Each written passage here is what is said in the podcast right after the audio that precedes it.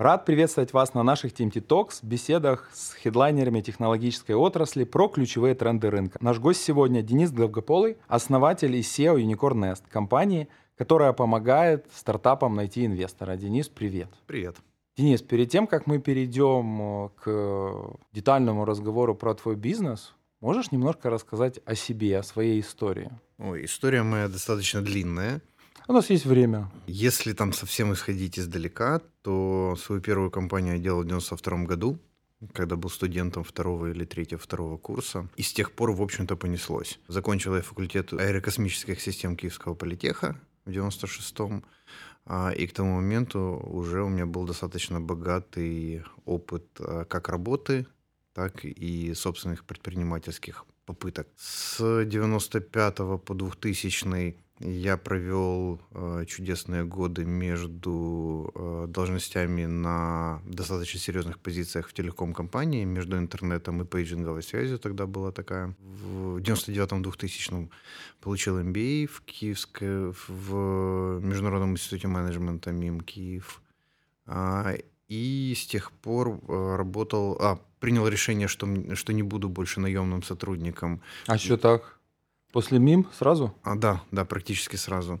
А, ну, я посмотрел достаточно глубоко в корпоративный мир сквозь призму MBA и Со понял, что это не мое. сокурсниками или А, нет, ну вообще, вообще, нет, скорее наоборот, скорее стажировка в Европе, поездки по компаниям Швейцарии, Nestle э, и, и другие. То есть я посмотрел на это со стороны и решил, задал вопрос, хочу ли я там строить карьеру, и решил, что нет.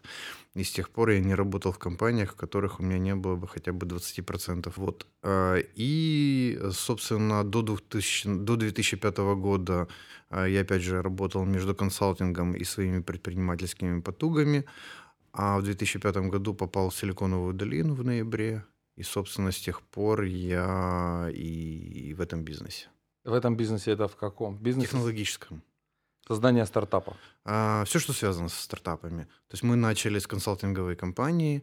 А, не, вообще начали мы с, акселера... с инкубатора и попытки создать венчурный фонд вместе с Тимом Дрейпером. Потом консалтинговая компания. Вокруг консалтинговой компании нарос э, курс для предпринимателей в, 90... в 2000 седьмом году мы его запустили. Он превратился в акселератор. Э, акселератор э, пристегнул к себе фонд. В 2012 году вокруг фонда выросло ивент-подразделение, потому что для фонда DealFlow через э, конференции, воркшопы, метапы идет значительно лучше. Потом мы открыли каливинг в Силиконовой долине, а с 2008 года мы думали все время над э, тем, как внутри фактически консалтингового бизнеса не масштабируемым найти продукт, который может масштабироваться. И вот в 2019 году мы его придумали, и тогда я, собственно, вот весь инфраструктурный бизнес позакрывал и сфокусировался именно на продукте, который, собственно, мы сейчас и расталкиваем. Слушай, интересно. Судя по, по тому, что ты рассказываешь, этот продукт как раз является такой квинтэссенцией такой длинной истории. А можешь рассказать, что за продукт, что значит а, стартап, помогающий другим стартапам получать финансирование? Это, это как? Ну, смотри, фандрайзинг – это достаточно сложный процесс, который fail ит, э, э, если собрать весь рынок, не разбивая по стадиям, больше 95% стартапов. Только 5% поднимают раунды. А выживают из этих 5%? Ну, э, вообще считается, что fail rate в индустрии 99,7%. То есть выживает вообще 3 из тысячи. Это из тех, которые 100 были? Нет. 5% собрали? Или нет, из, нет, тех, из 5%, все... кто собрал, выживает 3 ну, из тысяч? Скажем так, большинство причин э, неудачи стартапа можно э, свести к одному. Не хватило денег. Э, не создали хороший продукт, который рынок воспримет, не хватило денег создать продукт, да? не смогли выйти на рынок, не хватило денег закончить итерации с гипотезами, связанные с выходом на рынок, с маркетингом, с продажами и так далее. И так далее. Поэтому большинство стартапов, я считаю, сдыхают, потому что не, э, не хватило денег. А не хватило денег, это значит, не смогли поднять следующий раунд инвестиций. Соответственно, так или иначе, подавляющее большинство стартапов на рынке задыхает от того, что не подняли следующий... Ну, закончились деньги. Да, деньги можно поднимать из внешних источников, можно об этом рассказывать. Там миллион книжек написано, там сначала 3F, потом всякие ангелы, потом фонды, потом private equity фонды, потом IPO. IPO уже можно смотреть, это скорее экзит, чем привлечение следующего раунда. Это вообще уже не стартап. Вот, и так далее. Поэтому э, большинство стартапов это дело фейлит, потому что берут это с наскока. Фандрайзинг – это достаточно сложный процесс, который длится в зависимости от зрелости стартапа. То есть понятно, что ангельские деньги поднимать быстрее. Я не скажу, что проще, но быстрее. Ты можешь сделку структурировать и закрыть за пару-тройку недель. Если у тебя раунд B там, или C, то со всеми дилами, аудитами и этим делом это может занять полгода. Вот, поэтому все стартапы неправильно готовятся, большинство стартапов неправильно готовятся к этому, неправильно ведут процесс, неправильно строят воронку, слушают мифы, которые возникли в 70-х, 80-х годах и перестали работать уже в 2000-х, ну и так далее. Поэтому мы э, накопались в этом всем с 15 лет. Да, то есть мы начали с 2005-го, дотянули сейчас. За спиной у нас сделок э, больше сотни, но меньше 150 порядка 200 про проектов были, в рамках которых деньги не были подняты в силу тех или иных причин. И у нас достаточно большой опыт в этом плане. За всю историю? То есть мы сейчас не про непосредственно Unicorn Nest, а за всю историю. Да, да. Unicorn Nest это вот, как ты сказал, не то, что квинтэссенция, а это мы, мы считаем так, что до 2017 года мы накапливали опыт и проверяли гипотезы, потому что первые прототипы Unicorn Nest мы начали думать об этом где-то 8-9, 2008-2009 года. Слушай, э, то есть ты говоришь э, от 100 до 150 success, 200 не success, ну, то есть success rate – больше 30%, что есть, наверное, хорошо. Да.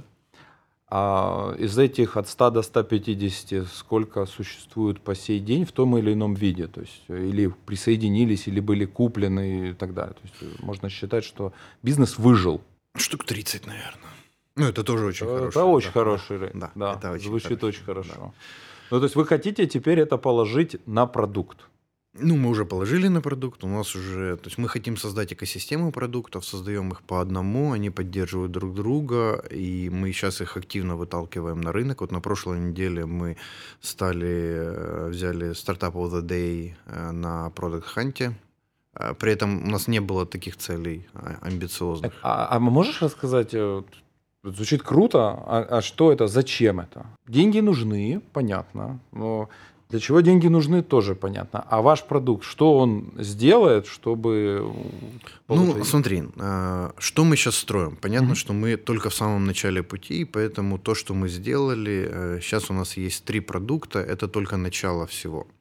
Основное, что мы делаем, это мы оцифровываем процесс э, фандрайзинга. То есть мы пилим некую CRM-систему, которая э, будет э, помогать стартапу ввести коммуникации с э, воронкой инвесторов, скажем так.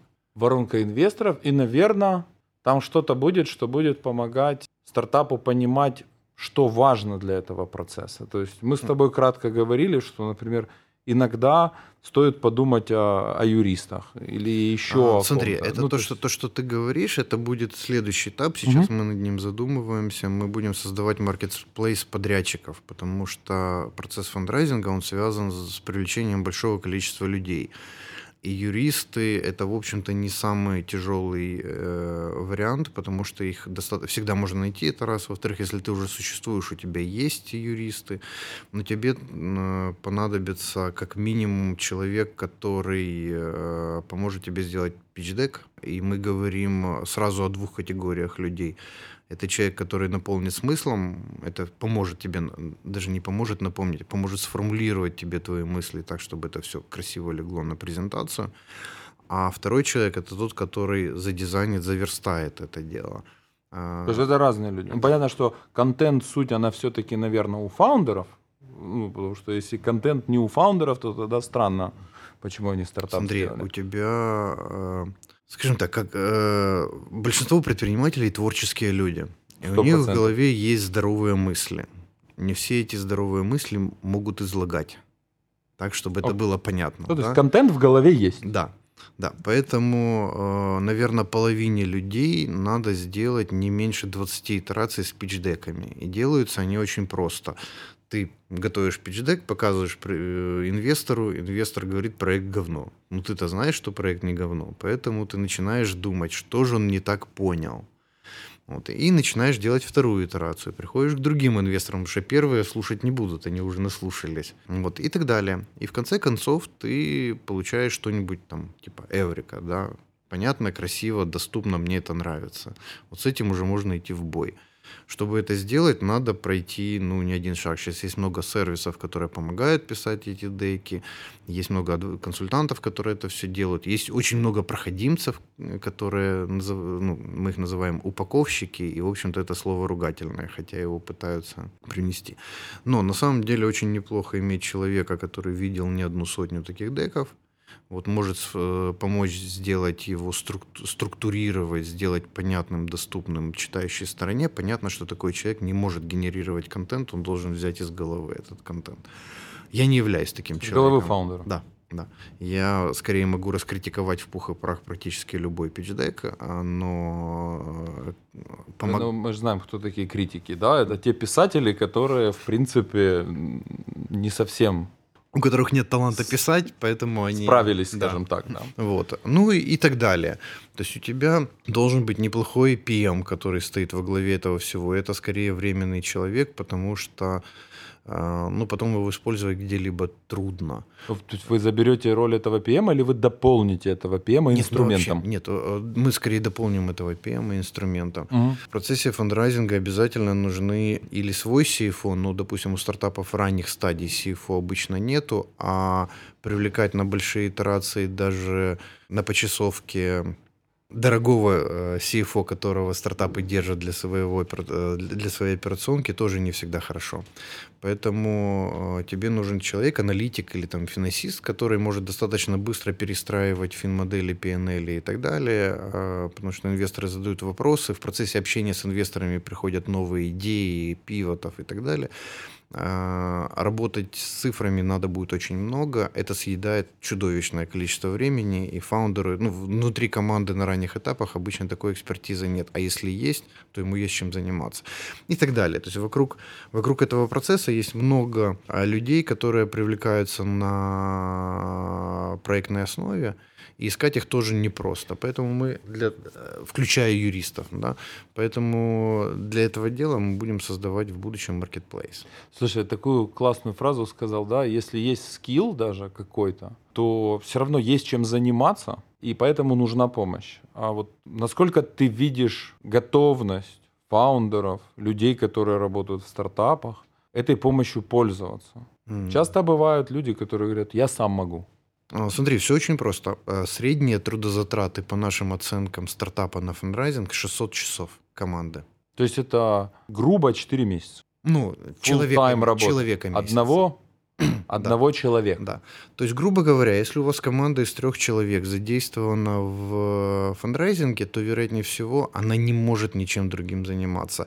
И когда инвестор за два месяца общения с вами спросит, ребята, а какие у вас э, достижения за эти два месяца, а вы скажете, не, чуваки, мы полностью провалили все наши KPI или OKR, э, потому что мы же с тобой общаем, мы тебе готовим документы сотнями, мы работаем с цифрами, с твоей командой, и ты у нас не один такой инвестор. Он говорит, нет, в такой проект я положить денег не хочу. Поэтому а, то, на что мы давим, а, это наш selling point, что основная задача предпринимателя – строить бизнес – привлекает деньги, он несколько раз в в жизни проекта тратит на это чудовищное количество времени, и главное, что его жизнь предыдущая не готовила к этому. Он, не, он профессионал в, стро- в строительстве бизнеса, но он не профессионал в работе с э, воронкой А инвесторов. если он с еще и не профессионал в строительстве бизнеса, у него классная идея, он умеет реализовать какую-то ее часть, Ну, Тогда у него слабенькая команда. Тогда надо команду подбирать. Да. И все равно нанимать профессионалов, которые будут помогать э, фандрейзингу. Смотри, э, ты можешь сформировать... э, Есть миллион подходов к этому делу. Ну, не миллион, но несколько. То есть первое. Команд, мы говорим, мы расширяем время на команду, привлекаем деньги, потом мы эту команду задействуем в основном бизнесе. Дизайнер будет у нас дизайнить все остальное, там, приложения и так далее. Бизнес-аналитик, который помогал делать э, pitch-deck, будет дальше нашим стандартным BBA в э, компании. Э, Project вообще хороший проект на вес золота. Да, то есть мы, мы, мы найдем ему работу. Второй вариант – это выделить часть времени фаундера, все остальное добить внешней экспертизой, но это стоит. То есть обычно, чтобы поднять раунд, надо потратить от 10 до полумиллиона долларов, в зависимости от того, какой раунд ты поднимаешь. Если эти деньги есть, побежали, то можно тогда и нанимать. Ты же еще не забывай, что у тебя много э, денег уйдет на то, на travels. Сейчас уже меньше, потому что все, все ушли в онлайн. Но раньше стандартно стартап э, при раунд A э, забивал себе в бюджет на фандрайзинг там, 20-30 тысяч долларов на поездки, на конференции, на встречи, вот на, на все это, чтобы, э, чтобы общаться, знакомиться с инвесторами и так далее. Поэтому это дело достаточно затратное бюджетное.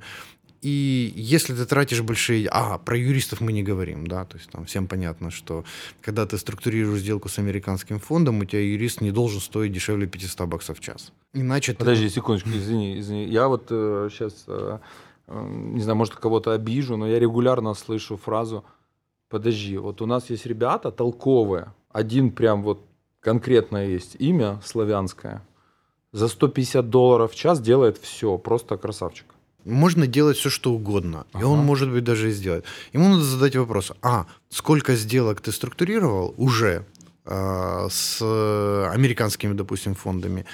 И дай мне, пожалуйста, стартапов, которые прожили лет пять уже после этого раунда. Мы хотим поговорить с ними и задать вопросы, чтобы он посмотрел на работу этого человека уже ретроспективно. Вот. И большинство, большинство людей говорят, что ну, типа, это, это те вещи, на которых экономить не, не- вообще не надо. Не говоря о том, что... Ну, смотри, я работаю только с юристами, которые базируются или в Долине, или в Нью-Йорке, специализируются на стартапах, и у них поток стартапов, с которыми они работают, значительно больше, чем в Украине. Они закрывают там в месяц 3, 4, 5 сделок. У нас на весь рынок 3, 4, 5 сделок. Э, Когда ты приходишь к ним с вопросом, они не лезут разбираться. Они говорят, о, я это видел. Да, я, я знаю, что писать. опыт рулит, это классно. Да, и, соответственно, у тебя 500 баксов превращают, умножаются на час, и в американском случае это умножается там на час-два, в украинском случае это умножается на 2, 3, 4, 5, 10, и при этом у тебя возникает обоснованное сомнение в качестве, потому что человек делает этот документ первый раз, и он еще не сталкивался с противоположной стороной и возражениями и так далее. Слушай, ты вот э, говоришь э, достаточно много про американский рынок, про европейский рынок, а вот ваш стартап, он ориентирован, то, что, если я правильно понимаю, на европейский рынок, на Нет. европейского клиента, нет? На золотой, золотой миллиард. Северная Америка, Западная Европа. Ну, вообще Европа. А что о нашем рынке? Ну, то есть тебе насколько отсюда кто-то близок, интересен? Смотри, а, один из наших продуктов – это составление шорт-листа для стартапа инвесторов, да, которым ты будешь делать холодный аутрич. И мы считаем, что чтобы, ну вообще а отрасль о чем говорит, отраслевая статистика, рынок, да, что а, чтобы получить одну сделку, да, надо получить 5 термшитов. Чтобы получить один термшит, надо провести 20 первых колов с инвесторами. Чтобы сделать 20 первых колов с инвесторами, надо получить в холодный аутрич сотню фондов. Соответственно, если ты начинаешь фандрайзинг, тебе надо собрать список из 500 фондов. В среднем это занимает 150-200 часов работы фаундеров, потому что У вас фонды... это есть. Э, Да, мы этот сервис делаем. Но обычно э, у тебя, чтобы... наня- Это, это не, не рандомные 500 фондов, это фонды, которые ты отобрал, которые тебе близки, у которых вероятность ответа будет достаточно большая. Соответственно, у тебя воронка 500 фондов, сотня первых звонков, 5 термшитов, одна сделка. И у тебя это все зашивается внутрь там, от 3 до 6 месяцев, и на все эти коммуникации твоя команда тратит чудовищное количество времени. А, Инвестор хочет говорить только с SEO, с фаундером, да, поэтому делегировать там аналитику, переговоры, даже первый звонок с инвестором, особенно первый звонок с инвестором нельзя. Это, это время, которое тратится фаундерами. Поэтому а, когда мы составляем список инвесторов, у нас есть сервис, ты заполняешь простенькую анкетку, проси, ну, окей, простенькую, там 12, до 12 вопросов, и мы на основании ответов... Творческий человек вопросов, ее может заполнить. Любой человек это может, там в, выбор полей, да. О, это классно. Да. А, и мы даем 250 фондов э, практически любому стартапу. У нас было пару курьезов на эту тему, но вот э, любому стартапу даем 250 фондов, мы говорим, чувак, если ты разошлешь им правильные имейлы с, с хорошим пичдеком, то ты получишь несколько десятков первых звонков. А, с инвесторами. А, там у нас достаточно сложно. У нас два, две PhD внутри этого процесса скоринга сидит. То есть у нас очень сложная математика. Сейчас. А, ага. И есть какие-то э, вещи, которые очень много весят в этом выборе. Допустим, география, индустрия очень важны. Они там формируют, наверное, половину вот точности. А когда приходит туда украинский стартап, и мы начинаем, наш, наша машина начинает из базы стартапов, э, из базы фондов выбирать фонды, у которых есть украинские э, стартапы в портфеле или фаундеры законнекчены с э, Украиной каким-либо образом и так далее, то мы получаем очень узкий список фондов, которые и так известны. Поэтому для украинцев вот эта часть сервиса будет не оптимальная, скажем так. Но при этом для американцев мы вываливаем сотни, если не тысячи фондов, которые они могут проконтактировать. Поэтому у нас вопрос не в том, что Украина или не Украина, а вопрос в том, что для развитых экосистем мы эффективны, да, когда есть из чего выбирать. А в Украине это все, к сожалению, работает в основном по нетворку. То есть ты поднимаешь трубку и начинаешь искать инвесторов, начинаешь искать людей, которые знают инвесторов, которые могут заинтродюсить, и ты крутишься внутри сотни венчурных капиталистов, вот, в которых воронка плохо работает. Потому что когда ты географически отобрал сотню, накладываешь на это еще индустриальный фокус, да, и выясняется, что там в любой индустрии у тебя есть пять инвесторов, а фандрайзинг — это про воронку – и, и конверсии, да, то есть у тебя не хватает, грубо говоря, массива, массива да, чтобы, чтобы Пока с этим что работать. Не хватает. Будем надеяться, что нас будут да. смотреть. Но, тем не менее, мы для двух стран сделали бесплатный доступ к нашим продуктам. Это Украина и Люксембург. Вот, любой стартап, который напишет нам в поддержку и подтвердит в том, что он имеет достаточно крепкие корни в Украине, то мы даем бесплатный доступ. Здорово, слушай. Спасибо большое, это класс от лица украинских стартапов. Слушай, а скажи мне, то есть вот ты говоришь, воронка, 500 фондов, которые можно проконтактировать, но контактировать уже будут сами фаундеры? Или ваша система поможет проконтактировать? Да, да, мы начали как раз э, с сервиса по холодному аутбаунду.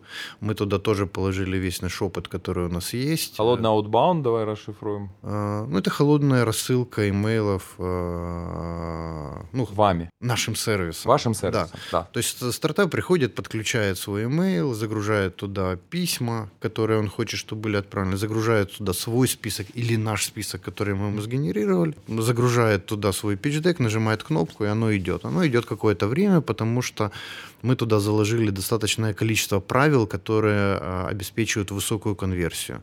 Более того, сама такая рассылка дает, независимо от результата, очень много а, предпринимателю понимания, что, что у него в руках.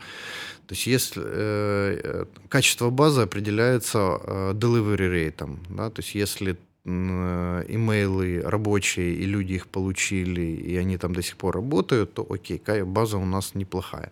Второе, open rate. Если письмо открыто, это говорит о том, о двух вещах, что subject подобрали к письму хороший, открывающий. Вот. И второе, это то, что если он чуть, больше, чуть выше рынка, это значит, что мы попали в неконкурентную среду. Это значит, что много наших фондов, которые мы смотрим, получают не так много имейлов э, в почтовый ящик, и ты не теряешься там. Answer rate э, качество письма. То есть у тебя письмо хорошее, даже если ты не интересен, но хорошее письмо, часть инвесторов тебе пишет отказ – И иногда даже с причинами отказа, что тебе тоже э, достаточно важная информация. Ну и наша любимая это positive answer rate. Типа, ребята, пришлите больше информации, или мы готовы с вами переговорить, давайте делать первый звонок. То есть это такая конверсия. Да, слушай, а, ты так интересно рассказываешь. Ну, мне кажется, воронка, по идее, которую ты только что описал, она работает по-разному. Если ты рассылаешь e-mail или если ты там даже в холодную пускай набрал, проконтактировал, пришел. Как ты можешь проконтактировать? Далее. А как ты можешь прийти?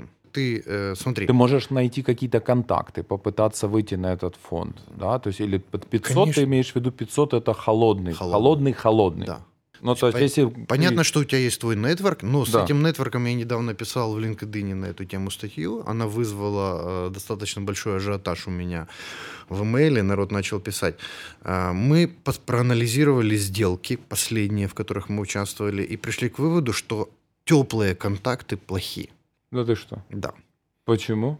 Почему? Когда родители знакомят, э, то Смотри, ты не очень Если ты венчурный фонд, то ты управляешь чужими деньгами. У тебя есть PPM угу. на основании которого ты управляешь okay. ими. Да? И там четко написано, какие чеки, в какие компании, в какие индустрии ты можешь ложить. И если тебя приведет папа туда, но твой стартап не попадет в этот фокус, да, в инвестиционные тезисы фонда. То, то даже что... если захочет фонд, да, то, то нет. Да, но нет, э, там есть лазейка. То есть, если фонд не попадает в меморандум, если стартап не попадает в меморандум, то фонд может спросить своих ЛП, если 75 плюс 1 ну, зависит от, да, да, что, что от написано, условий, да. да, да угу. Что написано. Ну, скорее нет, допустим, без да, вопроса да, то есть, нет, а еще ходить спрашивать специально, это тоже как бы то, да, то, то да, упражнение. Вот. Если но, у тебя не один ЛП, конечно. Да, но что, а что в этой ситуации получается? А, папа привел тебя в этот фонд. Чувак твоего папу очень любит, уважает, может быть, даже где-то зависит. Он не может в тебя положить деньги, но он и сказать «нет» тебе не может. Поэтому он начинает тебе выносить мозг, требовать миллион документов, чтобы э, зацепиться за что-то, что позволит ему с чистой совестью тебе отказать. И в результате Или ты... найти, как э, пропустить. Наш опыт говорит, что скорее нет. Вот. Поэтому, если у тебя есть холодный вход в фонд, в котором есть стопроцентный мэтчинг, то вероятность э, получения денег от него зашкаливает. По отношению к фонду, в который есть теплый вход, но мэтчинга нету. Но при этом э, затраты времени на работу с теплым нетворком получается в 10 раз больше, чем с холодным. Холодный кто-то ему, никто. Он откажет тебе сразу. Нет, значит нет. Да, и ты на это не потратил вообще ни копейки времени. Если фонд начинает на тебя тратить, на холодный контакт тратить время, это значит, ты ему нравишься, он видит возможность в тебя вложиться. Вот. Поэтому, грубо говоря, с теплым нетворком надо работать очень осторожно. И, инвест, и предприниматели, которые, э, у которых он широкий, попадают в ловушку да, они тратят чудовищное количество времени. А еще они думают, о, это теплый чувак, надо с ним по... попить кофе или там пообедать. Поэтому сли... слетаю-ка я к нему в Амстердам. Ну, ну окей, не, в, в Амстердам можно с утра прилететь, вечером улететь, пообедать. Ну, то есть рейсы так, что в Берлин тоже, в Вену тоже на этом и ограничивается, да, где можно потратить один день. Обычно, да, это два дня тратится. Вот. И, соответственно, мы очень осторожны по отношению к теплому нетворку. Мы говорим, ребята, теплый нетворк добавляйте к холодному, делайте стандартный outbound, и у тебя, а, если ответили тебе, то тогда имеет смысл работать. Теплый нетворк работает очень хорошо, когда ты, когда у тебя, ты с фондом работаешь уже, фонд показал, что тебе интересно, и кто-то может фонду сказать, я знаю этого чувака, он классный. Вот это очень сильно толкает. Окей, okay, то есть ты только что рассказал о конкурентном преимуществе холодной рассылки e-mail э, с вашим сервисом. На самом деле, смотри, у нас э, э, у нас в эту в, в рассылку в, в процесс мы заложили много всяких э, трикс. Уловок. Да, да. То есть, допустим, Крючков. да, в понедельник нельзя делать рассылку. Почему? Потому что у всех инвесторов партнерс-митинг в понедельник, у всех фондов, и они в этот день неконтактная. Конверсия в пять раз меньше. Слушай, ну если ты разумный человек, то ты знаешь, что в пятницу вечером слать e-mail, это, ну ты можешь, конечно, его Да. выслать, и его, возможно, откроют, но точно не холодный. Это, это банальщина, да, Да. нельзя. Но при этом и в рабочее время имейлы должны лечь на стол с 10 до часу дня рабочего времени, локального времени инвестора. Вот. И любую рассылку можно под это дело подогнать, но это будет трудоемко, можно использовать инструменты. У нас, грубо говоря, это все зашито. То есть там у нас порядка 20 вот таких мелких правил, э, которые позволяют э, не видеть эту рассылку как спам, потому что мы шлем там с одного имейла не больше 80 писем в день. В определенное время мы С имитируем... e-mail, работу. а, а домены? То есть если там один домен все время рассылает, то в конце концов он Нет, тоже смотри, может попадать Тебе, в фильтр. тебе- вот в чем отличие э, э, неправильного подхода? Давайте мы возьмем и- имейлы всех И инвесторов и, всем разошлем всем. выкинем. Да. И мы, собственно, в 2017 году отправили э, в июне э, 1 миллиард имейлов. И как? Ну, так себе. Да. Уже в сентябре мы отослали миллион э, имейлов и получили э, тот же отклик. То есть мы научились строить правильные выборки ну вот, и рассылать правильно. Ну, то есть в спам не попали. И email идет от вас, Нет. от, э, От, от компании. стартапа, да. Хорошо. Вот. А если у вас три компании попало для одного фонда, это в 10-15 придет три имейла фонду. Фонд X в долине. Ну, Три стартапа, которые поп- попало вот прям класс. Этот фонд прям для них. Сейчас звонить будут почти сразу. В этот момент три имейла формируются. То есть вам загружают как-то в систему, как-то это происходит. Нажимается кнопочка Send. Ваш алгоритм говорит, сейчас рано слать. Надо в 10.15 по, соответственно, Pacific времени. В 10.15 все три имейла придут, э, конкурируя между собой, или там еще сложный алгоритм. Один придет 10.15, второй... Нет, нет, смотри, э, э, во-пе- во-первых, средний, ну, давай так, Sequoia, средний партнер Sequoia получает 20 тысяч имейлов в год. Да, э, Очень прикольный эксперимент, когда мы притаскивали венчурного капиталиста в Киев, да, и он летел, и он приезжает на, на место конференции, открывает свой ноутбук и показывает новых, холодных две с половиной сотни имейлов за там, 5 или 6 часов. Поэтому, грубо говоря, конкуренция между нашими э, проектами... Ничто по сравнению Да, с это общей конкуренцией. Во-вторых, ты не забывай, что у нас в базе сейчас 38 тысяч фондов. Из них 17 тысяч активных, 18 тысяч активных, которые сделали, делали сделку за последние 12 месяцев. Из них мы строим выборку в 250, учитывая специфику стартапов. Вероятность того, что они совпадут, Пока что Очень нулевая. небольшая, да? Да. это когда вы станете мега-стартапом, тогда можно будет об этом говорить. А Да. тогда будет экосистема. Да. Э, Ну и, опять же, секвенсы из трех писем, э, как, как обычно. То есть ты, э, главный постулат предпринимателя, ты пытаешься достать человека, у которого нет фокуса. Да, он получает миллион имейлов, он ведет одновременно несколько due diligence, он общается с кучей стартапов, и в тот момент, когда ты его лишний раз не, не пнул, да, он про тебя забывает, и ты ответ получишь никогда. Вот поэтому за внимание инвестора надо всегда бороться, и даже с холодной рассылки надо начинать э, понимать, что ну, надо драться. Разослали e-mail, допустим, в ответов э, ноль. Ну, такого не было. Не было, да?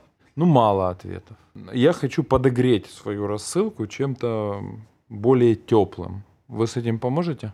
Нет. Мы поможем, мы поможем рассказать, как ее подогреть. И к кому из этих 250 лучше пойти? Ну, там- Нет, смотри, подогревать-то как? Э, Реклама в соцсетях. У нас есть там Дима Лисицкий с Инфлуту, который э, умеет это делать. И в конце концов, можно просто таргетинг в Фейсбуке настроить. А, В LinkedIn можно им посылать, ну, э, таргетировать рекламу чуть ли не персонально. Ну, или контакты найти. Контакты найти и, и так Но далее. просто если ты начинаешь э, искать контакты, то ты, то ты начинаешь... тратить за- очень много времени. Потому желательно это делать фокусно. Да. Ну, нет. Вот- вот- Не- вот как понять, на наоборот, чем наоборот, фокус не фокусно, наоборот.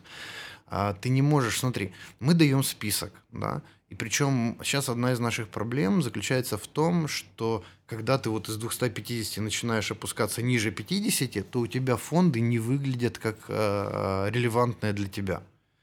И ты говоришь, этот фонд в меня вряд ли положит деньги. Мгм. И ты говоришь, окей, давай оцени, с какой вероятностью он тебя положит. Ну, типа там 20%. Говорю, смотри, когда ты говоришь вероятность 20%, это значит, что если ты в 100 фондов таких с 20% веро- вероятностью, очень слабеньких, пошлешь имейлы, то 20 20% вернется. Это 20 э, колов. Значит, смотри, любая попытка когда ты работаешь с большой воронкой, фокусироваться на конкретных стартапах, у тебя плохо работает с метриками false positive, false negative. То есть ты легко пропустишь инвестора, который тебе бы дал в силу каких-то причин. Да, вот, допустим, он в голове держит. Я инв- хочу инвестировать в выпускников Стэнфорда, даже если у нас не мэчится это. И это ты нигде не прочитаешь и ты не поймешь это, пока не пошлешь ему имейл, и он не посмотрит и говорит, о, выпускник Стэнфорда, или там любого другого, и так далее. Там кто-то скажет, я хочу инвестировать в female, не, не скажет никогда, female founder стартап. Кто-то говорит, что а, для меня spot это три founder а. Не один, не два, не, три, не, не пять, не десять, а вот три founder а, у меня там это там lucky number, да, и так далее.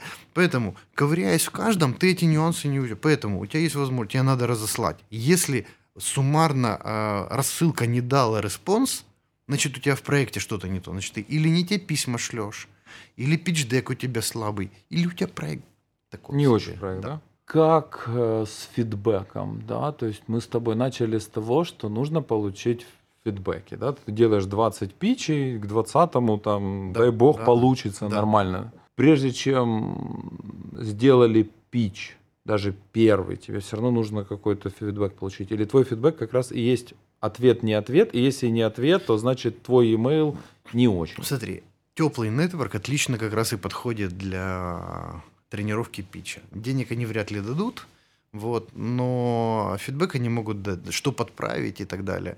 Это, для этого ну, это хорошо работает. То есть тогда перед тем, как идти, допустим, к вам, неплохо протестить на, на своих. Слушай, смотри, мы — это инструмент для масштабирования. Да, то есть у тебя есть э, методология фандрайзинга.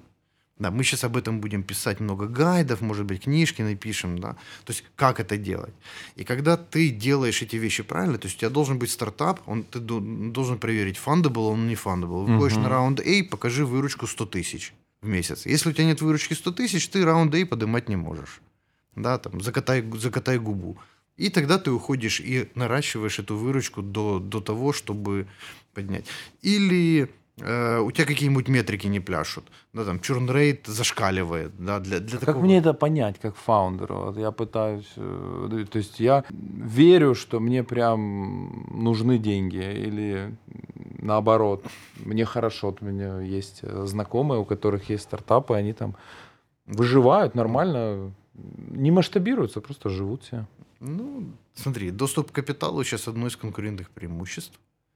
Да, и смотри, э, такой... Э, е, е, да, есть несколько примеров. У меня есть э, очень мерзкий чувак из долины, который проводит очень много времени в Восточной Европе и встречается с миллионом стартапов. Да, каждый день. Он, он встречается с стартапами и смотрит на продукты. И когда он находит продукт, в который он верит, он едет в Штаты, находит стартап, который работает в этой же области и дает ему 5 миллионов долларов, не глядя. И говорит, чуваки, что вам надо? Нам, нам надо выйти на раунд B. Проект, э, продукт у вас полное дерьмо, но у вас есть деньги на Custom Requisition Cost. Все, показывайте растущие метрики. Когда вы выйдете на раунд B и поднимете его, я вам покажу, где купить стартап с продуктом, который будет отличный тут.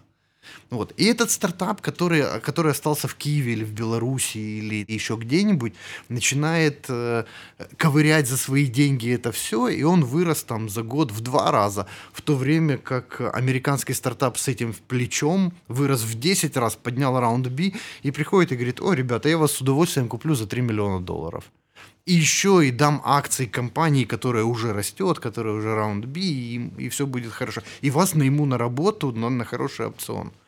И он за последние 10 лет сделал таких 12 сделок, из которых 4 экзитнулись и очень хорошо. Поэтому, если ты не хочешь привлекать деньги, пожалуйста, не привлекай, расти сам. Вопрос просто в том, что ты проиграешь не по качеству продукта, а по скорости роста компании, которая захватит весь рынок, пока ты только почешешься. И при этом инвесторы к нему будут стоять в очереди. Он... А как же миф про то, что придет инвестор и будет э, кошмарить, не будет давать работать?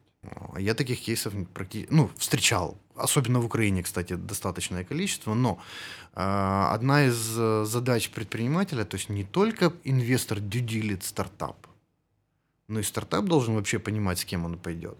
А сейчас вот я в свой стартап привлекаю деньги, э, чтобы вы поняли, 86 из 98 инвесторов на данный момент из Украины, ангелов, были признаны токсичными Люксембургом. То есть я не могу у них привлечь деньги. Вот. А у нас есть... Э, а, а почему? Можешь рассказать? Ну, я не могу, мне причин не, не дают. Ага. Да, то есть мне говорят, с этим бы мы не хотели работать. Э, ну, они не говорят, что токсичные. Да. Ты смотри, мне нарисовали э, с грантами на 20 миллионов долларов за 5 лет от государства, но сказали, что мы бы хотели понимать, кому мы будем давать. Поэтому, пожалуйста, очень бережно к людям, и есть инструменты, как проверить, э, насколько этот человек хорош для нас и так далее. Пожалуйста, пользуйся. Вот, поэтому, э, да у нас есть, ты начинаешь гуглить там каких-то достаточно известных у нас этих и понимаешь, что там уголовка, уголовка за отмыв, в Штатах, в Европе, в скандалах и так далее. Это то, что не даст поднять следующий раунд. Это, это надо делать обязательно. Бэкграунд-чек инвестора с этой стороны тоже. Чуваки, которые приходят к нам на рынок искать стартапы, а, многие из них не от хорошей жизни приходят искать, а то, что с ними никто не хочет работать на их domestic market потому что у них трек-рекорд такой, что мама не горюй. Вот, поэтому всех надо проверять, особенно там американцев и европейцев. Э, там есть хорошее, но очень много э, трэша. При этом... На это тоже нужно потратить э, деньги, и на этом не надо экономить. На due diligence Нет, на самом, деле, на самом деле деньги не надо тратить, это, это референсы. Вот. И второе, ты находишь, обязательно надо найти предпринимателей, которые подняли деньги у этого инвестора, и спросить, чувак, тебе комфортно на борде с ними? Да, кошмарят они тебя, вот то, что ты говоришь, или нет. Вот, и они тебе быстро расскажут. И второе, надо обязательно найти людей, которые поднимали у этого фонда деньги, но не подняли. Да, там в чем, в чем беда, на чем, на чем срезались или там почему не, не добежали до сделки. Вот, вот фидбэк от этих э, ребят оказывается очень-очень важным. Вот. И э, негативный фидбэк, в общем-то, причина отказаться от э, термшита, с этим, подписания термшита этого инвестора. Слушай, а мифы какие-то вообще есть, э, которые наиболее распространены? Ну, смотри, главный, ми, главный миф, с которым мы э, боремся, это теплый нетворк. Об этом ты рассказал. Да, что-то, он, еще? Смотри, не мифы, а ожидания. То есть ты говоришь стартапу, что там среднее время поднятия раунда там, от 3 до 6 месяцев, да, и он говорит, нет, мы поднимем быстрее. И как то, любой, кто говорит быстрее, оказывается в итоге ближе к граничному. Э, По моему опыту, ближе к 12. Обычно тот, кто говорит, мы поднимем быстрее, он поднимает месяцев за 9, и иногда за дольше. Если это не стартап, а ну, смотри, у тебя история, э, окей, понимая, э, что Deloitte работает с более зрелыми компаниями, которые могут себе позволить оплачивать это, там э, процесс привлечения денег значительно более громоздкий. Когда мы говорим о сид-раундах, раундах A, где, собственно, проверять еще нечего, это все гипотезы, и инвестор толерантен к риску, да, окей, то есть мне нравятся ребята, нравятся проекты, я верю, верю. Там, там где работает Deloitte, в таких случаях это и два года было, я видел. Mm. Мне в июне нужны деньги, сделайте что-то. Мы mm. сидим весной. Ты говоришь, не, невозможно. Да. Вы ничего не понимаете. Вот прошло два года, я статью прочитал, что люди подняли деньги. Я за них очень рад, молодцы. Ну, но это было очевидно, что надо поработать. Смотри. Э... Но э, эти, кстати, мифы очень интересные. И вот как, как с ними бороться, я даже не знаю. Никак. А, мы, смотри, э, мы сейчас делим э, всех наших потенциальных клиентов на предпринимателей, которые первый раз поднимают деньги, и не первый раз поднимают mm. деньги. И те, кто не первый раз поднимают деньги, им не надо объяснять. Они понимают ценность наших продуктов практически сходу, потому что они наелись дерьма уже там по самое не хочу в прошлых попытках. А, а те, кто первый раз? А вот те, кто первый раз, а, они тоже делятся на две категории. Первая категория, которая мы сейчас шашку наголо, и сейчас все инвесторы будут у наших ног? А вторая категория, э, она значительно меньше. Они говорят, мы ничего об этом не знаем, мы готовы слушать. Помогайте нам. Мы, мы готовы, вот там, мы, мы, там, про вас хорошие референсы, у вас хорошие тулы. Вы всех Пом- берете? А, смотри, э, в продукт мы пускаем всех. Консалтинг мы уже свернули. Раньше мы занимались консалтингом, и мы сами для себя оценивали две вещи. Первое, хорош ли стартап, чтобы поднять деньги, готов ли он. Второе, хватит, э, будут ли наши знания а, процесса фандрайзинга решающими в этом фандрайзинге. Если это опытные чуваки, ну, такие реально опытные чуваки, чем мы будем помогать брать деньги и усложнять а, процесс? Да, то есть все-таки это удлинится. Мы им там по- поможем каким-нибудь там парой советов и с Богом отпустим. И у них все хорошо, как, как, как ты говорил, сложится и там с нами или без нас. То есть, знаешь, это как медсестра на поле боя. Они же обучены а, не помогать тем, кто выживет и без помощи, не помогать тем, кто умрет, независимо, будет им предоставлена помощь или нет, а помогать только тем, кто выживет при условии своевременной помощи. Вот мы тоже так. То есть трэш не работаем. Успешные стартапы, которые без нас подымут, ну зачем? Вот поэтому мы работаем только с теми, работали, да, консалтинг мы уже свернули. Вот у нас э, на самом деле точно так же. Ты говоришь, мы работаем с серьезным бизнесом, э, мы точно так же смотрим на того, с кем мы работаем, кого мы принимаем, и мы смотрим, кому нужна наша помощь реально. И если она не нужна, то лучше честно сказать, Да. ребят, Вот. С точки зрения стартапов, они, э, продуктов наших, они у нас недорогие. Мы пытаемся сейчас сделать очень-очень просто. э, э, вылизываем процесс онбординга, потому что ну, сейчас именно с... А, извини, а что такое дорого-недорого? Вот мне нужны деньги, мне нужно... Я пошел за раундом каким-то. Ну, наверное, это раунд э, A. Да? Ну, Или- смотри, э, наша вилка, мы работаем от seed, да, мы работаем с, с институциональными Мгм. инвесторами только. Э, Мы могли бы работать с ангелами, наши алгоритмы готовы, но мы GDPR compliance, поэтому мы, э, давай так, алгоритмы наши с- э, работают поверх нашего датасета. Наш датасет э, сформирован э, нашими пауками. Мы ходим, собираем информацию о сделках. И на основании этих сделок мы строим все наши модели. Соответственно, Скажи, а как вы знаете действительно вот эти лимиты про фонды? То, что ты говорил, да, что есть географическое ограничение, ограничение... мы смотрим последние 10 сделок, вытаскиваем из них информацию. Мы полностью игнорируем, что фонд пишет на своем сайте. Ну, это, это, это понятно. Да. Есть Мы он- берем, мы берем последние его 10 сделок, Мгм. вытаскиваем от них, инф- из них информацию, что он фактически... То есть ты... Слушай, они, а если фонд есть, извини, если фонд есть, который сделал 10 сделок, и ему вот, вот сейчас, вот в этом пуле, то, что он должен проинвестировать, не хватает Украины. Вот ему реально, вот он должен, он обещал, Что что значит он Украина? Смотри, давай так. Мы работаем э, с технологическим бизнесом. Мгм. Он глобальный. И Украина, Украина а, является страной третьей очереди. Да. грубо говоря, т- он не может сказать, что мы смотрим на Украину, да, мы можем сказать, что мы смотрим, он может сказать, мы смотрим на рынок Восточной Европы, и Украина не лучшим образом Абсолютно выглядит. верно. И он проинвестировал везде, но он где-то у себя написал, Мгм. что он проинвестирует, допустим, в Восточную Европу и минимум в одну страну из э, региона. Ну, нет, такого не бывает. Такого не Союза. бывает. У тебя, если есть географический фокус, ты из него, из него не выходишь. Если я правильно тебя слышу, да, то у тебя есть big data, которая собирает информацию по сделкам, плюс ручками аналитики могут Нет, добавить какую-то доп. э, информацию. Или нет? Давай так. Что мы г- говорим просто, э, как это работает в общем? Да? В общем работает таким образом. А, и индустрия очень консервативная, у нее есть какое-то ДНК. Так вот, ДНК индустрии заключается в правило 50 миль. Да, то есть никто не инвестировал в старые добрые времена дальше, чем в 50 милях от своего офиса. Поэтому долина многие десятилетия была законсервирована друг- э, внутри. Если ты фонд, то ты приезжаешь в долину и начинаешь купаться в стартапах. Если ты стартап, то ты приезжаешь в долину и начинаешь купаться в фондах. Да? Как только ты выезжаешь в Чикаго, то долиновские фонды для тебя недоступны, а чикагских фондов тогда было 5, 2, ну и так далее. И то же самое, то есть пока не развилась экосистема. Поэтому у людей есть несколько вещей. Первое – это география.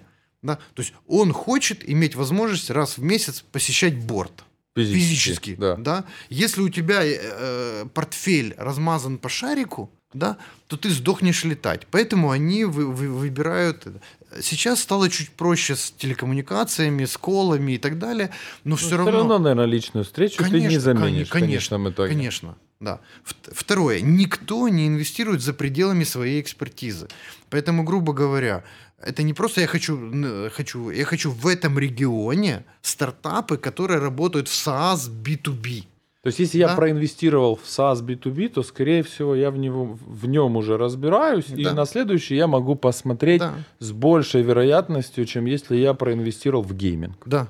Смотри, за счет чего 99,7 э, превращается в успешные сделки? За счет того, что люди своей экспертизой увеличивают вероятность у среднерыночной. Когда мы говорим про стоматологов, это просто самые богатые люди в Штатах, у которых есть деньги инвестировать. А, а, подожди, если там самые богатые люди стоматологи, то там зубную пасту мало покупают? Или? Нет. Ну, то есть лю- люди... Ну, смотри, а, это дорого лечиться, да, и у него почасовка дорогая, если ты работаешь Дороже, чем у юриста? А, соизмеримо. Угу. Ну смотри, я видел, у меня есть несколько знакомых наследников, да, дантистов, докторов, да, и это люди, которые были до 30 лет, э, ну типа вот как я, да, а в какой-то момент они стали ездить на Феррари. А потом к Феррари они купили Бентли. И такой чувак на чем поднялся? Такой, да не, на чем папа умер. Вот, типа, на счетах 20 миллионов долларов.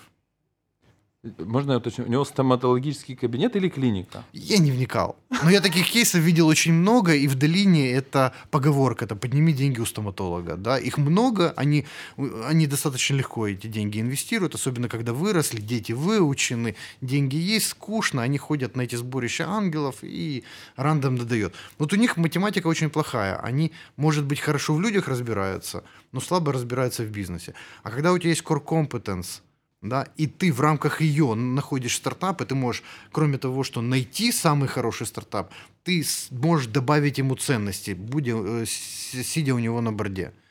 Вот. Поэтому, грубо говоря, и, и ты стараешься делать это все в рамках своих компетенций. Еще и близко к своей географии. Поэтому то, что ты говоришь, мы хотим накидать географические фишки в разных странах, это скорее исключение, чем правило. Секвоя до открытия офиса в Европе не имела сделок самостоятельных, только co-investment. Сейчас вот они открыли, может быть, там что-то как-то будет. Вот, поэтому Э, географический и индустриальный фокус – это достаточно важная фишка. А, ну, опять же, возвращаясь к тому, э, когда ты смотришь, э, для украинских стартапов география вычеркивает большинство европейских стартапов, которые считают тут риски региональные, зашка... да, фонды зашкаливающие. Для американцев вообще не Америка это далеко, а для долиновцев не долина это далеко. Слушай, это вот Big Data по свершившимся сделкам. Да. А можешь рассказать, какие сейчас сферы наиболее популярны? Не могу. Ну, смотри, а, мы же не конкурируем а, с аналитическими агентствами. Нет. Поэтому мы собираем, то, то есть мы не можем тратить данные на, на строительство вот таких вещей, ну, каких-то аналитических отчетов. Нам, ну, нам, то есть вы не собирали это для себя? Нет, Оно внутри мы, системы ну, есть? Мы собрали, но мы не смотрели э, эту статистику. У нас есть автоматически генерируются какие-то статьи на сайт, там топ-20 инвесторов финтех в Юго-Восточной Азии. Да, и там вот эти список 20, количество сделок и так далее. Это у нас вот автоматически генерируется и выкладывается на сайт. Ну мы... тогда что такого самого интересного последнего вы собрали? У нас нет интересного, да. У нас сейчас интересные задачи. Мы э, учимся извлекать, э, наша группа дата-сайентистов учится извлекать данные из пресс-релизов или из статей. То есть нам же надо э, подкладывать под каждую цифру источник и наоборот из источников вытаскивать. Поэтому у нас, грубо говоря, сейчас одна из задач это из статьи извлечь э, список фондов, которые проинвестировали, стартап, сумма сделки, география, дата, валюта, в, в которой сделана, и все это положить в нашу базу, чтобы можно было в дальнейшем анализировать. Вот тут у нас э, мы очень круты. Мы бьем, в общем-то, всех наших конкурентов.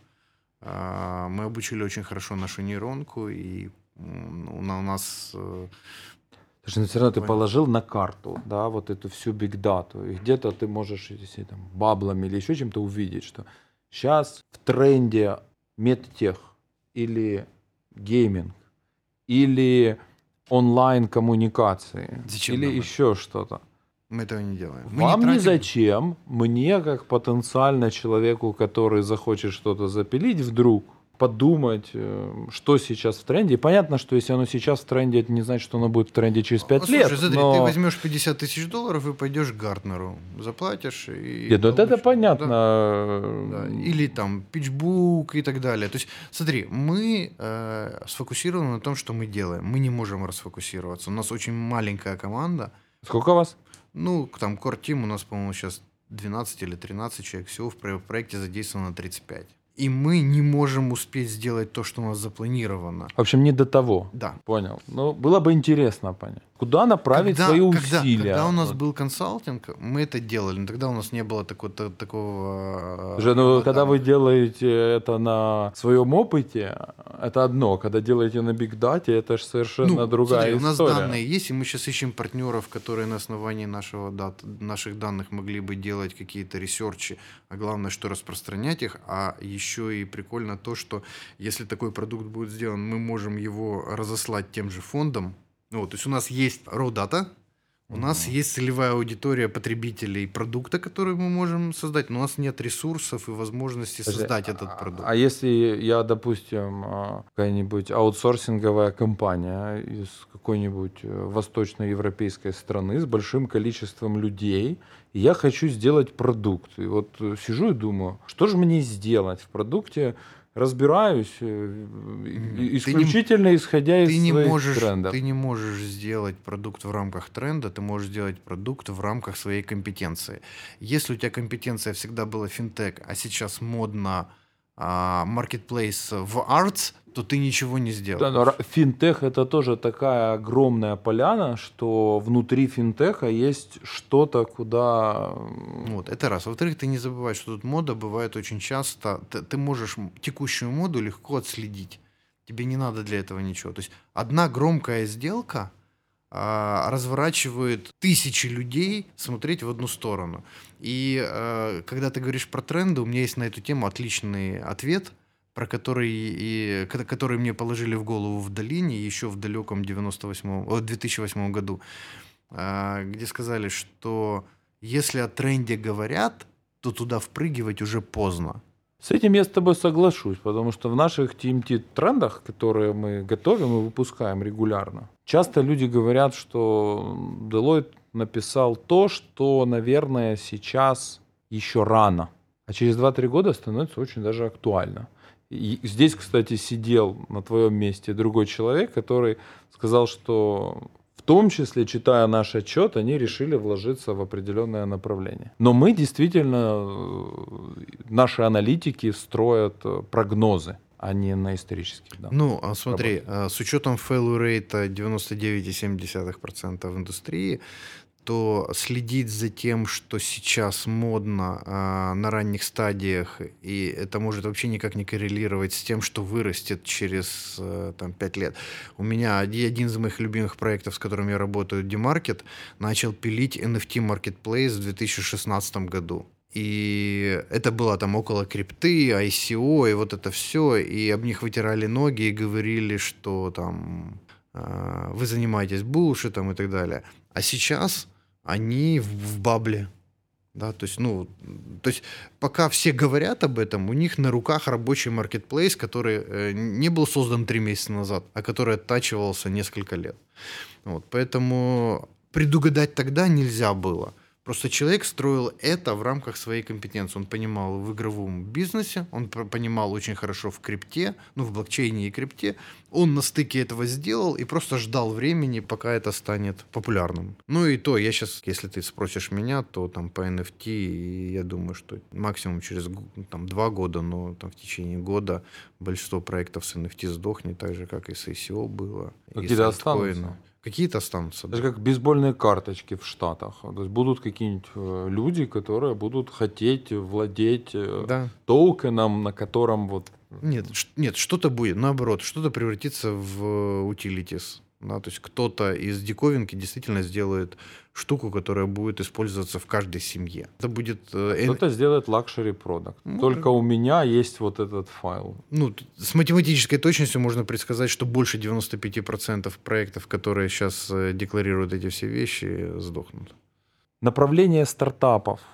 Опять же, если ты можешь ответить, наиболее популярных и инвесторы, которые ожидают, что сделают стартапы. Вот это насколько мисс-матч? Вы его видели, не видели или непонятно?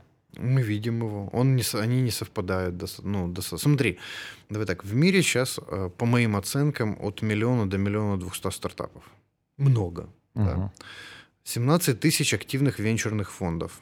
Угу. Фонды в среднем готовы делать 10 сделок в год. Но на рынке происходит всего лишь 50 тысяч сделок в год да, на полтриллиона долларов. Ну, соответственно, большинство стартапов не получают деньги. Вот. И из них очень хорошие, с хорошей бизнес-модели, но которые не попадают в инвестиционный фокус. Мы не анализировали это, и более того, наша ну, вообще индустриальная база очень разряженная, потому что много сделок под э, ковром, а главное, одна из главных проблем заключается в том, что индустрий много. То есть мы сейчас, э, у нас дерево индустрии наше содержит тысячу индустрий. Да, и я рассказал, хотел рассказать про смешную штуку. Я тут делаю презентацию своего продукта для одной крупной компании, для одного крупного инвестбанка европейского, а, одного из там топ-5. Вот. И показывают, смотрите, продукт у нас есть, мы для, практически для любой индустрии выбираем 250 э, э, фондов, э, фондов для любого стартапа из любой индустрии, из любой географии. Я начинаю рандомно выбирать, заполнять поля. На это нажимаю кнопку «Показать», и показывается 112, а не 250. Вот. Ну, я говорю ребятам, типа, бэкэнд отвалился, э, стартап, бывает такое, что-то что пошло не так, не 250. А у самого такая паника, что ж пошло не так, что пошло. Я так вяленько говорю, а потом я понимаю, что я искал э, фонды для стартапа, который, э, гипотетического стартапа, который работает в индустрии кеттеринга. И мы даже для такой индустрии очень узкой, не технологической, да, нашли 112 фондов, которые активно инвестируют туда. Потом я перес, поменял на там, B2B SaaS, и понятно, что там больше. С, с, ощутимо больше стало. Слушай, но ваш тогда можно продукт использовать не только стартапом, а тем же самым консультантом. К нам айбишники стоят в очереди сейчас, и ну. мы будем для них делать отдельный продукт. У них позиция такая. Мы для любого стартапа можем вытащить, окей, раунда B и позже, можем вытащить деньги из любого фонда. Да? Нам надо знать, из какого, в какой фонд идти за деньгами. Поэтому давайте вы нам э, сделаете. То есть э, мы сейчас пускаем только предпринимателей со стартапами, а ибишники, они не могут заполнить о себе анкету, потому что они не стартап, в систему сложно им попасть. Вот, поэтому мы для них будем делать отдельный продукт, вот, э, понимая, что мы с ними тоже будем конкурировать э, как продукт. Всякого рода посредники, консультанты э, к нам приходят. Более того, к нам приходят венчурные фонды, которые хотят с нами договориться, чтобы наш продукт давать на каких-то особых условиях для их портфельных компаний для поднятия следующих раундов. Слушай, мы начали говорить еще о такой штуке. Когда ваш продукт актуален? Ты сказал, что это late Seed? Late, э, да, э, значит, наша целевая аудитория это начиная с late seed, заканчивая early B.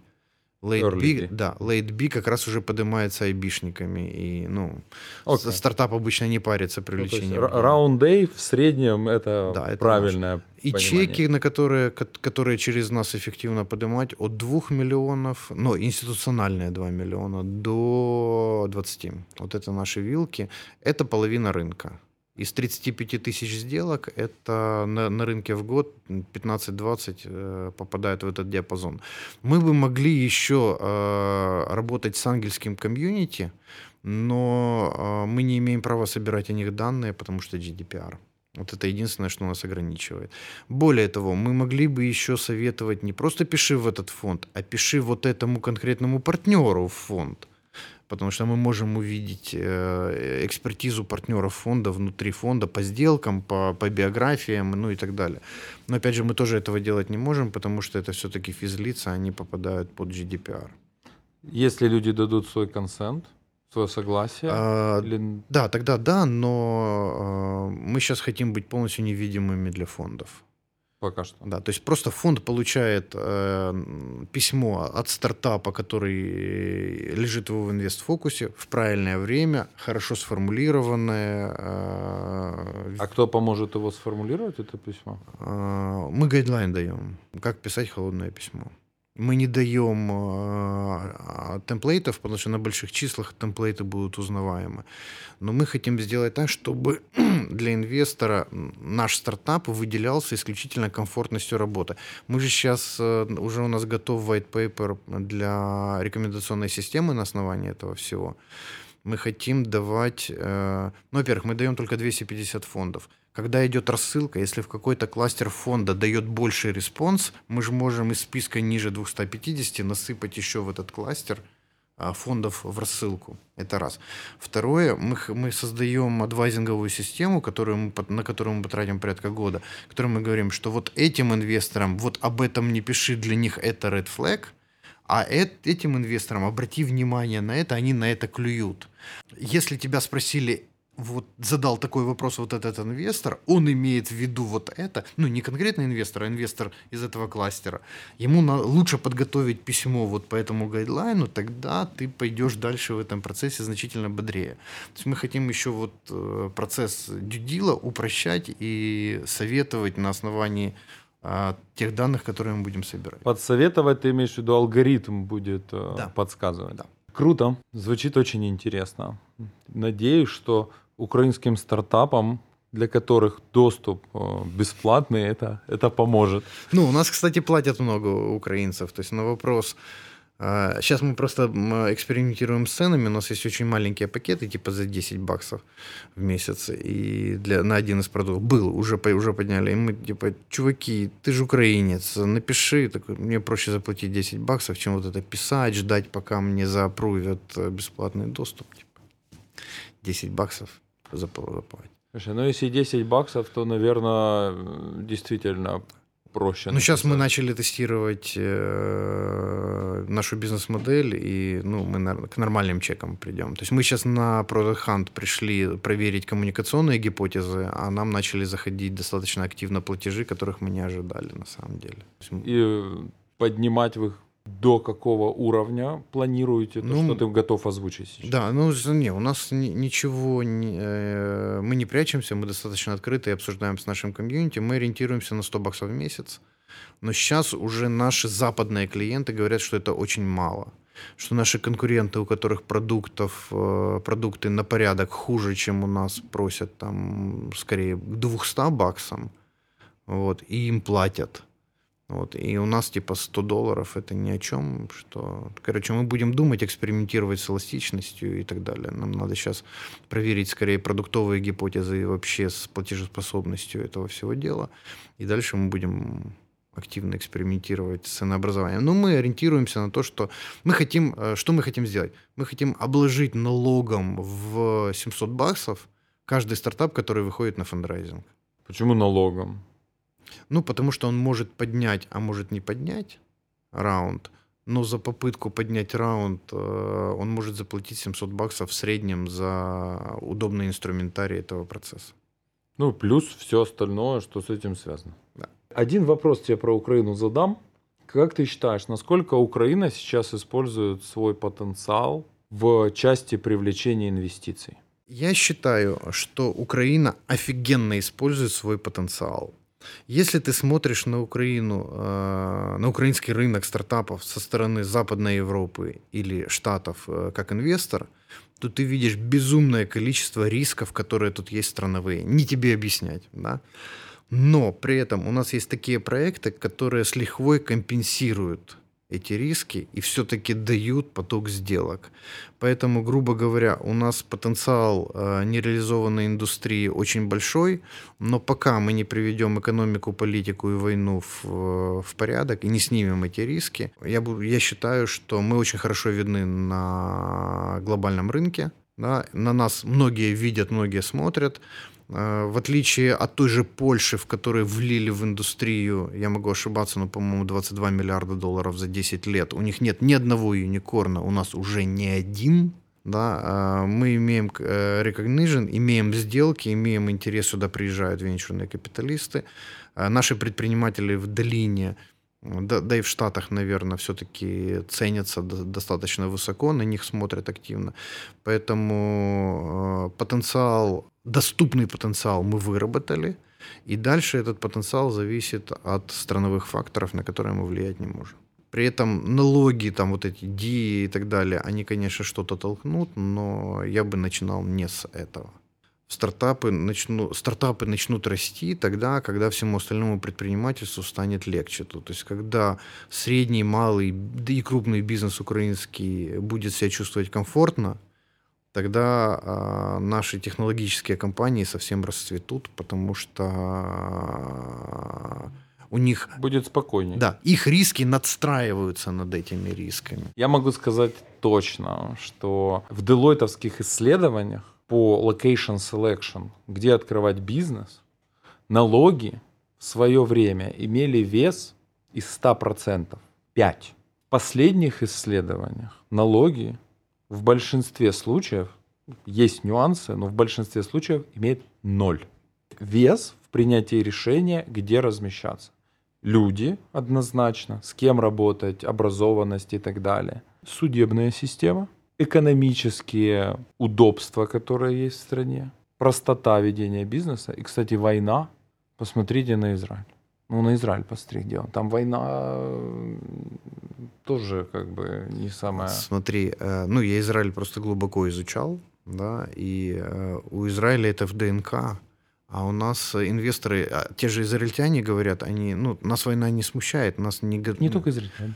Американцы тоже говорят, их тоже не смущают, но их смущают не готов, не, Ну, смотри, э, израильтяне говорят так, что война нас не смущает, нас, нас смущает неготовность общества к войне. То есть, грубо говоря, в каждой израильской компании есть э, регламенты, что делать, если начинается война. Они все уходят на фронт, и ты можешь звонить туда, а там только администратор сидит и говорит, подождите, через неделю вернуться. Вот. И они знают, что там кто-то вернется, кто-то не вернется, но через неделю компания будет работать. А сейчас нет, извините. И у них это ну, с начала существования страны было такое. А у нас э, инфантильное общество ну, до сих пор считает, что война где-то далеко, а не, а не тут. А инвесторы считают, что она э, не так далеко. Вот, поэтому... Вот. Но, скажем так, экономика, нестабильная политическая ситуация. То есть, учитывая сегодняшние реалии, ты считаешь, что... Я считаю, что вот очень хорошо. Очень хорошо. Ну, супер. На этой позитивной ноте, я думаю, можем заканчивать. Спасибо тебе огромное. Это был очередной выпуск подкаста TMT Talks. Подписывайтесь на YouTube канал Deloitte Ukraine, у нас там много интересного. А также на наши подкасты TMT Talks на SoundCloud, Apple Podcasts и Google Podcasts. Все ссылки в описании. До новых встреч, услышимся.